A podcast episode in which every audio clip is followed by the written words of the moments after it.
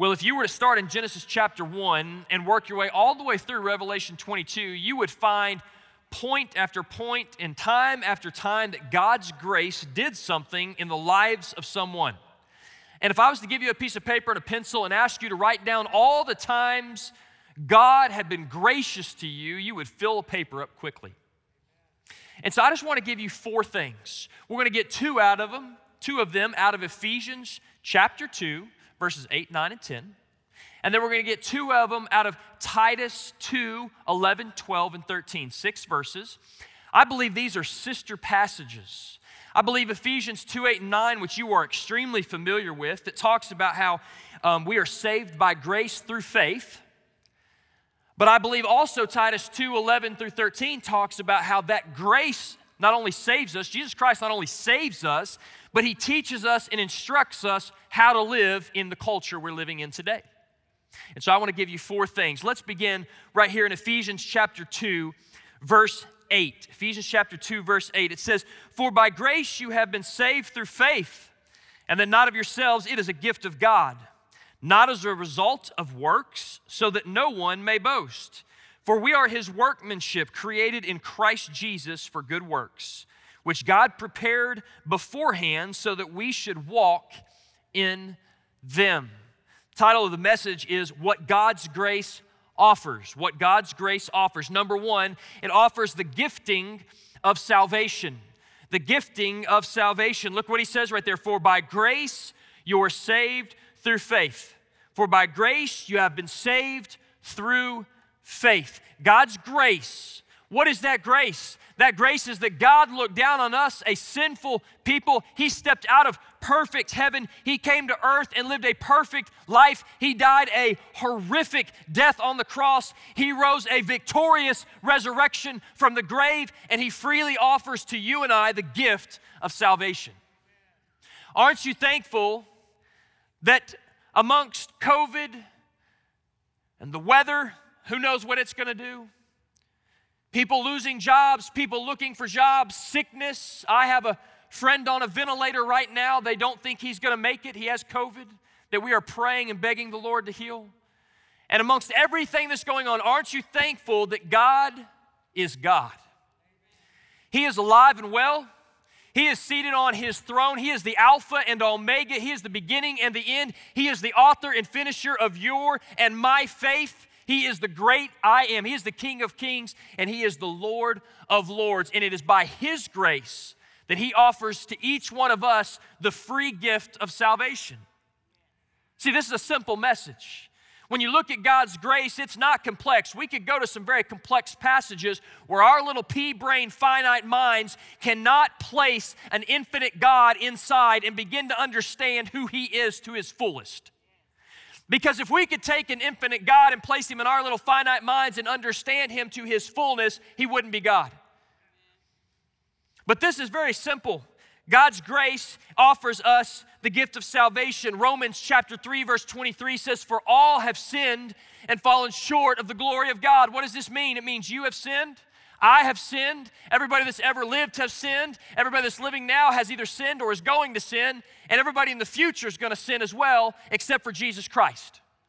All means all. We have all sinned. We have all done something, at least one thing that God says don't do, and we've all also not done some things that He's told us to do. So we've all sinned. Three chapters later in Romans chapter 6, verse 23, it says, The wages of sin is death, but the gift of God is eternal life through Jesus Christ our Lord. What does this mean? It means your and my payment for our sin, your sin, my sin, is for me to die a spiritual death and spend eternity separated from God forever and ever. That's what I deserve for my sin. That's what you deserve for your sin. But aren't you thankful that we can hold on to John 3:16? Aren't you thankful that for God so loved the world he gave his only begotten son that whoever believes in him should not perish but have everlasting life. What is he saying right there? He's not talking about physical death. When he says perish, he's pointing to Romans 6:23 saying when it says the wages of your sin is death, You don't have to experience that spiritual death because Jesus Christ went to the cross. He bore all our shame, He bore all our sin, He took it all on Himself. He said to Tetelestai, It is finished, it is paid in full, and you do not have to experience an eternity separated from Jesus Christ. He gives you the opportunity to accept Him into your life and to live with Him forever in heaven. 1 John 1 9, if we confess our sins, he is faithful and righteous to forgive us our sins and to cleanse us from all unrighteousness. Let me hear you say, all unrighteousness. See, there's somebody listening today that in their mind thinks there is no way God can forgive me for what I've done. There's no way the thoughts I've had, the things I've done, the sins I've committed, there's no way God can forgive me for those. And I'm here to tell you today that He says He can cleanse us from all unrighteousness. There is nothing you can do. There's nothing you can do that would keep you from the love of God if you would receive Him into your life. Romans chapter 10, verse 9, that if you confess with your mouth Jesus as Lord and believe in your heart that God raised him from the dead, you will be saved. Circle that word will if you write in your Bible. You will be saved. I love that. It's this picture that if you confess and believe, here's what Jesus is going to do. I love it. If you confess and believe him as raising from the dead and he is God, God says he will save you. Not maybe, might, can, probably, hopefully. He says, You will be saved. How do you do this? If we look at this grace and we say, This grace offers us the gifting of salvation, how do I get that salvation? Most of you sit in here and say, This is a simple message, I'm already saved. But when we look around a room this size and we know people listening online, and a number this size, there are people that don't have a relationship with Jesus Christ. Now, you may go to church and you may occasionally give some money and you may own a Bible and you may one time bought a Christian t-shirt and you may had a vehicle that had the little, you know, the little silver fish on the back of it, but you've never given your life to Jesus Christ to where he's come into your life and he has changed you. Watchman Nee one time said, when Jesus Christ comes into your life, he changes your mind, will, and emotions. That is every aspect of your being. I would ask you, has He changed you? I'm not asking you, did you get baptized? I'm not asking you, do you occasionally read your Bible? I'm not asking you, do you come here every week? I'm saying, has Jesus Christ come into your life and saved you? Point number one the gifting of salvation. I would say this to you. If you do not have a relationship with Jesus Christ, get up right now and walk forward. One of our pastors, We've got lots of counselors. They'll take you over to the life room and they'll walk through this with you and they'll lead you in a prayer where you can give your life to Jesus. If you're not comfortable walking forward right now, just text the name Jesus to 901 901 and someone will get with you quickly because we want to share the love of Christ. You see, the next three points I'm going to give you are for the believer. So if you don't have a relationship with Jesus, you need to get point number one inside of you. You need to invite Christ to come in. How do you do that? You repent of your sins. What does that mean? It means I'm walking this way towards sin and self and Satan and hell and separation from God, and I literally just turn my back. I make a 180 degree turn and I say, I don't want that lifestyle anymore. I want to walk towards Jesus. You repent of your sin. Number two, you believe. You believe that Jesus is the Christ, the Son of God, who died on the cross and rose from the dead to pay for your sin. And number three, you receive Jesus as your Lord and Savior. And I would encourage you, if you've never done that, to do that today. Well, number one, the gifting of salvation. Number two, the calling to good works. The calling to good works. Notice what he says here in Ephesians chapter 2, verse 8. For by grace you have been saved through faith, and not of yourselves, it is a gift of God. Not as a result of works, so that no one can boast. What is he saying here? There's nothing you can do for your salvation. Now, I'm not going to call out other belief systems and other religions and all that stuff, but there's some out there that think you've got to work your way up to God. Can I just make a statement? You're going to be working a long time, and then you're going to spend an eternity separated from Jesus Christ. Because what happened is when Jesus was on that cross, the earth began to move. The veil was torn from top to bottom, and Jesus doesn't expect you to work his, your way up to Him because it's impossible. He came down to you. So, good works don't save you, they don't play a part of your salvation. But notice what happens in verse 10 For we are His workmanship, created in Christ Jesus for good works which God prepared beforehand so that we would walk in them. What is he saying here? He's saying, Now that I've saved you, I've got something I want you to do. Matter of fact, in 1 Peter chapter 4, it tells us to serve one another. There's one good work. What other good works are there? You can help your neighbors. You can help the people in your house. You can help the people at work. You can give. You can share. You can go on mission trips. There's all kinds of ways you can serve. But let me just say this when you know Jesus, He places the Holy Spirit inside of you, and good works are really just the Holy Spirit overflowing out of you. Because there's nothing that you and I can do. Notice what He says at the end of verse 10. He says, which God prepared beforehand so that we would walk in them. In other words, they're not even your good works. They're not even my good works. I can take some money and go give it to give it to somebody and bless them, but the reality is God allowed me to have that money. He's the one that gave it to me. So all I'm doing is just passing it on. If you want to do good works, it's just the Holy Spirit flowing out of you. You know, when I realize I'm most selfish, is when I hadn't spent a whole lot of time here and in prayer, and I'm not filled with the Spirit. And I become very selfish, and I don't begin to look around to see what God has called me to do. John chapter 15, verse 5. I am the vine, you are the branches. He who abides in me and I in him, he bears much fruit. For apart from me, you can do what? Nothing. If you cut the branch off of the vine, it will not produce fruit. What does he say right here? We are the branches. You separate yourself from Christ, you can't do anything. But when you abide in him, when you rest in him, when you stay attached to the vine, it's the vine giving the sustenance and everything that's needed in order to produce that fruit. Galatians chapter 5 verse 22. But the fruit of the spirit is love, joy, peace, patience, kindness, goodness, faithfulness, gentleness, self-control. Against such there is no law. Now those who belong to Christ Jesus have crucified the flesh with its passions and desires. If we live by the spirit, let us also walk by the spirit. Let us not become boastful, challenging one another, or envying one another. When I was younger, I looked at all these things in here love, joy, peace, patience, and all those as a checklist. Well, if I'm loving people, I'm doing good. If I've been gentle, I'm doing good. And I've missed the whole thing that it, what it is, is it's us abiding in Christ, and these are the fruits of the Spirit. They're not your fruits. We can't produce anything. We're not built that way. We're not made that way. But when He places the Holy Spirit inside of us, Jesus said He's the helper. How many of you know we need some help? I need some help. And He places the helper inside of us so that we can live out what He's called us to do.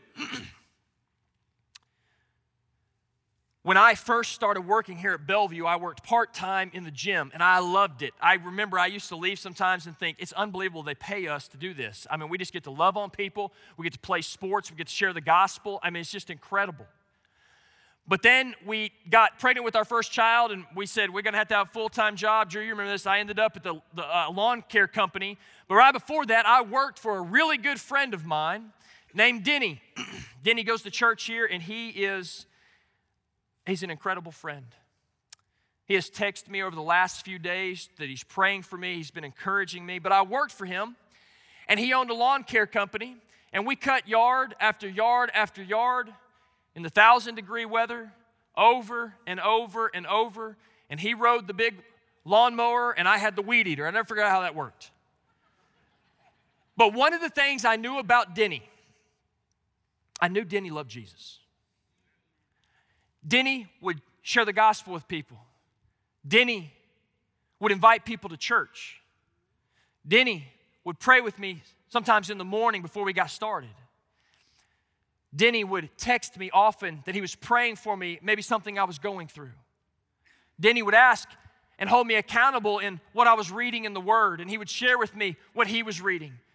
And he's been one of the kindest friends I've ever had. But one of the things I noticed quickly about him is Denny just had this, this heart to just serve. Good works just flow out of him so easily. And I remember I would just watch him do things for people that no one ever asked. And so at that time, I was, right before we got married, I was living with my parents, and they had a huge tree right in front of their house. And I mean, it was huge. I couldn't wrap my arms around half of it, it was that big. And the roots had gone underneath the house, and it was beginning to cause some damage, and we needed to get it cut down. We called a tree company. They came out and told us the price.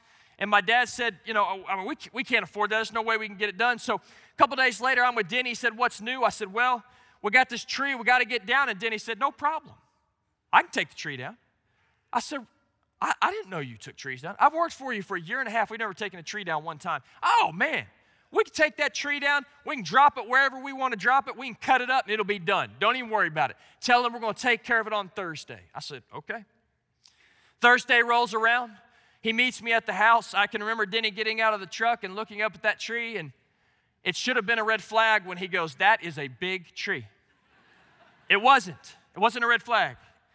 And my parents lived at kind of the end of a cul-de-sac, and so we had decided that he was just going to drop it right there on the road. It was, it was not going to hurt any, it's not going to damage anything, and we're going to drop it, and then we're going to begin cutting it up. This is a massive tree.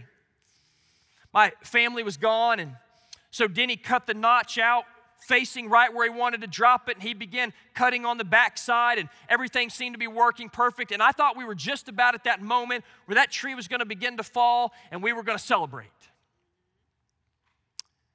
And all of a sudden, a wind came, and that tree just kind of rocked backwards, and it pinched his blade of the chainsaw in that tree. Well, he only had one chainsaw. That's a big old tree, and now the tree is slanted back towards our house. Now, we had prayed before we started. But this is what Denny says to me Your parents have good homeowners insurance, right? I said, I guess so. I don't know. And he said, don't y'all have pets? I said, Yeah, we got a dog. He said, Go get it. I said, Okay. I went in to get the dog. I came out. Denny was on his knees. He had his hands on this tree and he was crying out to the Lord that the Lord would help. And I, am not making this up. Denny and I have talked about this so many times. When he, about two minutes into his prayer, a big wind came and dropped that tree. I'm talking exactly where he wanted it to drop. Denny and I jumped around that front yard like two three year olds had just been, you know, given their favorite toy. I mean, we were, we were pumped. We were praising the Lord and singing. And I said, Denny, why did you do that? He said, You know, I probably never cut a tree bigger than about that right there. and he said, But I saw a need and I wanted to meet it. And what I realized from Denny is he wasn't so concerned about the circumstance, he wasn't so concerned about getting rejected. He wasn't so concerned about what others may think, he just wanted to serve. And see, that just flowed out of him. And I would ask you the question today do good works flow out of you? Are you filling yourself up with the Lord so that when there's a need, it just comes out of you? Number one, the gifting of salvation. Number two, the calling to good works. Well, now I want us to flip over to Titus chapter 2. I, I really do think this is a sister passage. And we look right there, it says in Ephesians, For by grace you're saved through faith. Now look what he says here in Titus chapter 2, verse 11. For the grace of God has appeared, bringing salvation to all men. He's talking about the same grace. He's talking about salvation that is offered to you and I. Verse 12 instructing us to deny ungodliness and worldly desires and to live sensibly, righteously, and godly in the present age. Looking for the blessed hope and the appearing of the glory of our great God and Savior, Christ Jesus. Number three, the training on how to live.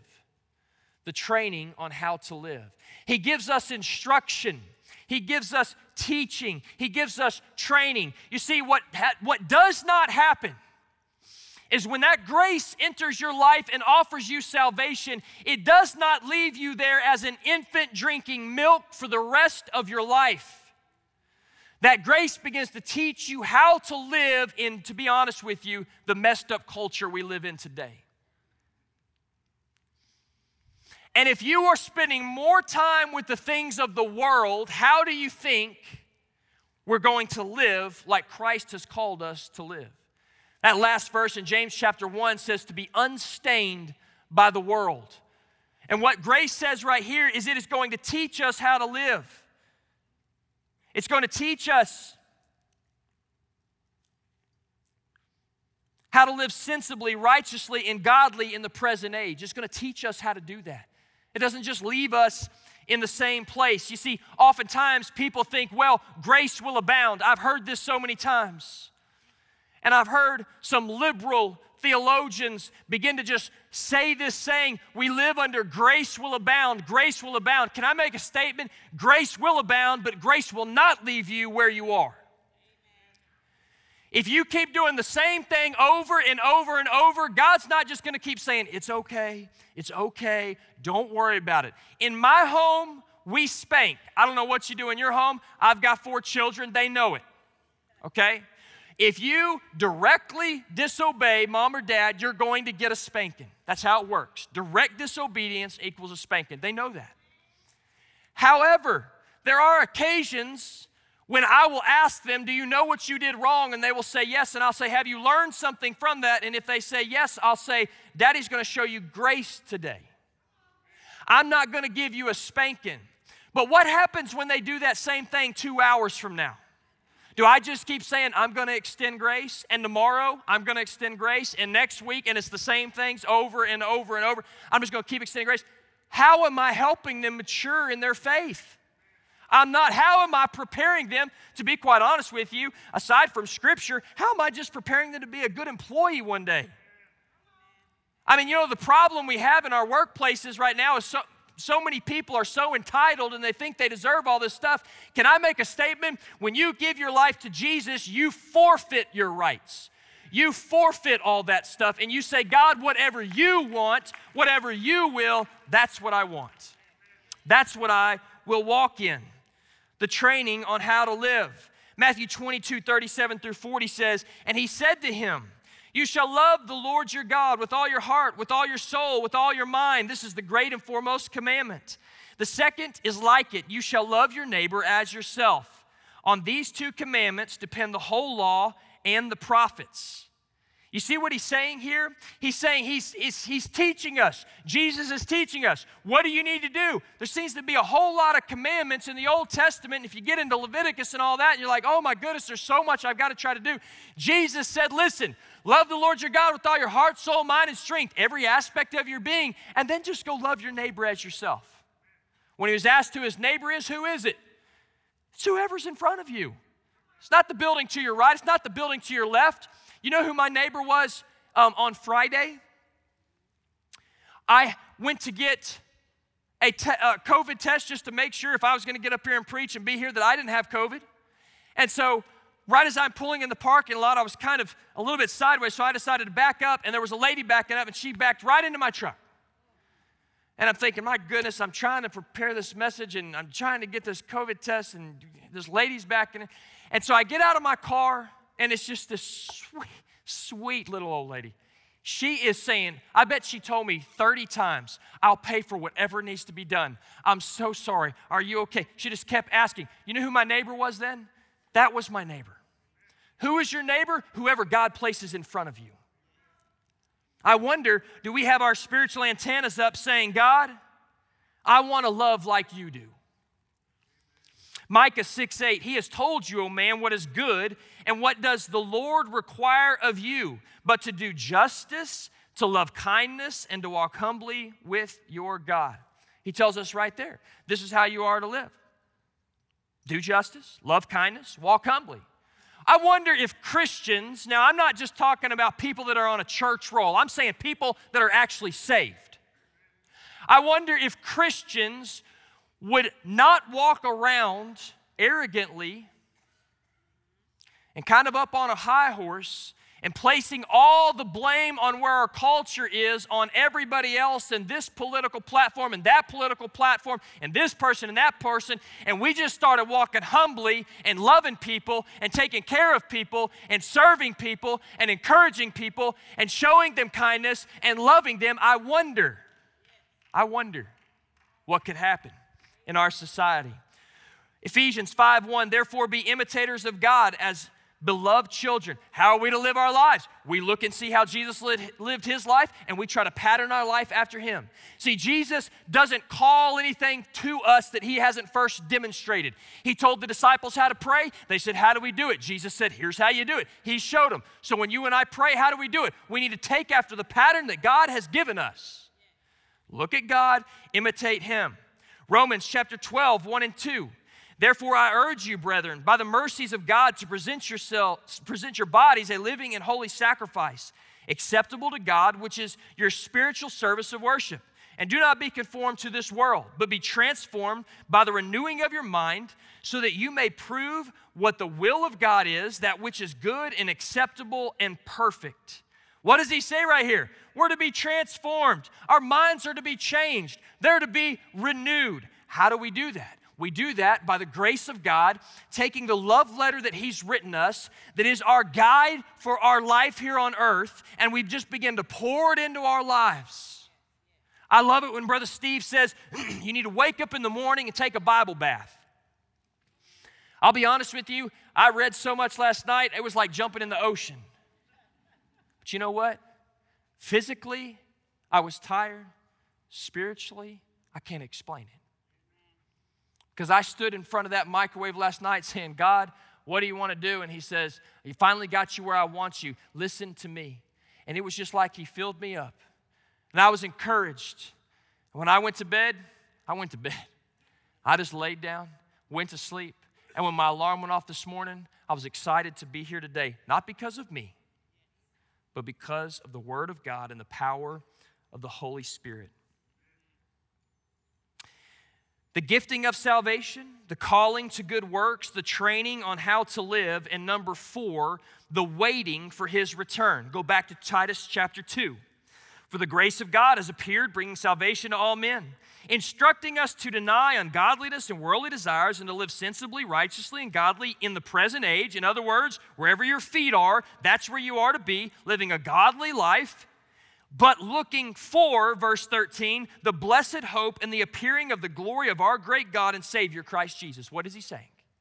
We are to live right here where He has planted us. We are to be a shining light for Him that's not placed under a bushel, but that is placed on a lampstand so that we point other people to the coming Christ. I'm here to tell you, Jesus is coming back, and you had better be ready.